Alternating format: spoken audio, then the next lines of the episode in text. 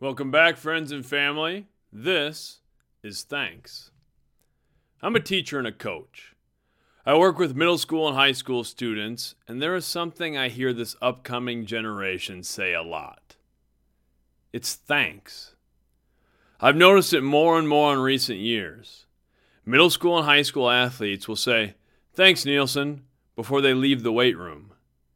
Athletes will knock on the coach's office door and say thanks before leaving the locker room. When students leave class, they'll say thanks or see you tomorrow or have a good day. This didn't happen very much when I started teaching and coaching 14 years ago. That's fine. I'm not looking to be thanked. I do what I do because it's meaningful and I love it. Students saying thanks is just something I've noticed and it says a lot about the generation that will soon inherit this world. It gives me hope for a brighter future.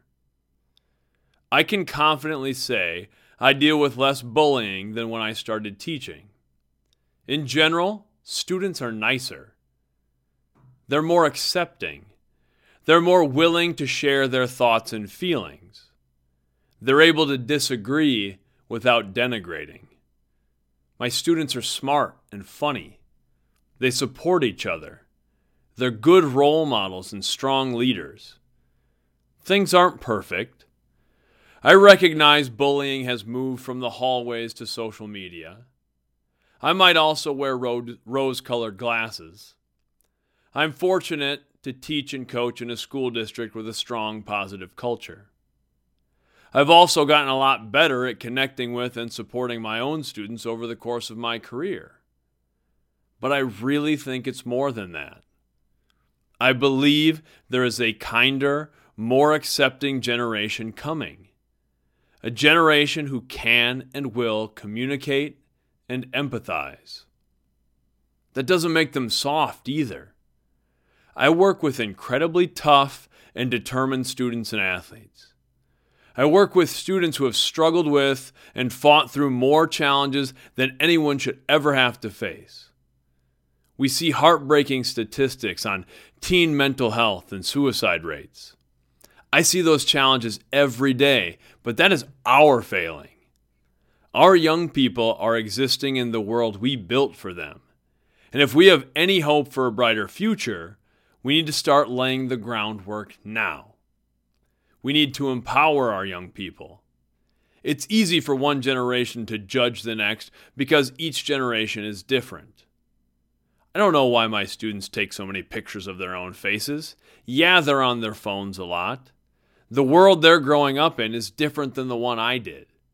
That's just the way it goes. It's the way it always has gone. But to anyone who looks down on our younger generation, I say, look closer. It's not our job to judge the next generation, to pine over the way things were. Our job is to invest in the future by supporting our young people. That is our responsibility to this generation and the generations to come. The world's problems won't all be solved by the next generation. That's too much to ask. But it should be the responsibility of every generation to provide the next as many tools and opportunities as possible. That's how we create a better world. We don't know what the next generation will face. We don't know the issues and events that will shape their lives, but I see the potential to rise up and meet the challenges ahead. There is so much greatness coming, and it is our responsibility to help bring it to life. I see that greatness in every little thanks I get from a student. I appreciate that. But I should really be thanking them. To all my students and athletes, past and present, thank you. Thank you for showing up even when you're struggling. Thank you for providing me a job worth doing, a career that fills me with pride and purpose. Thank you for being strong role models for my children Thank you for buying in and building our culture. Thank you for giving me hope. Thank you for making me laugh and smile. Thank you for being you. That's all you need to be. Thanks.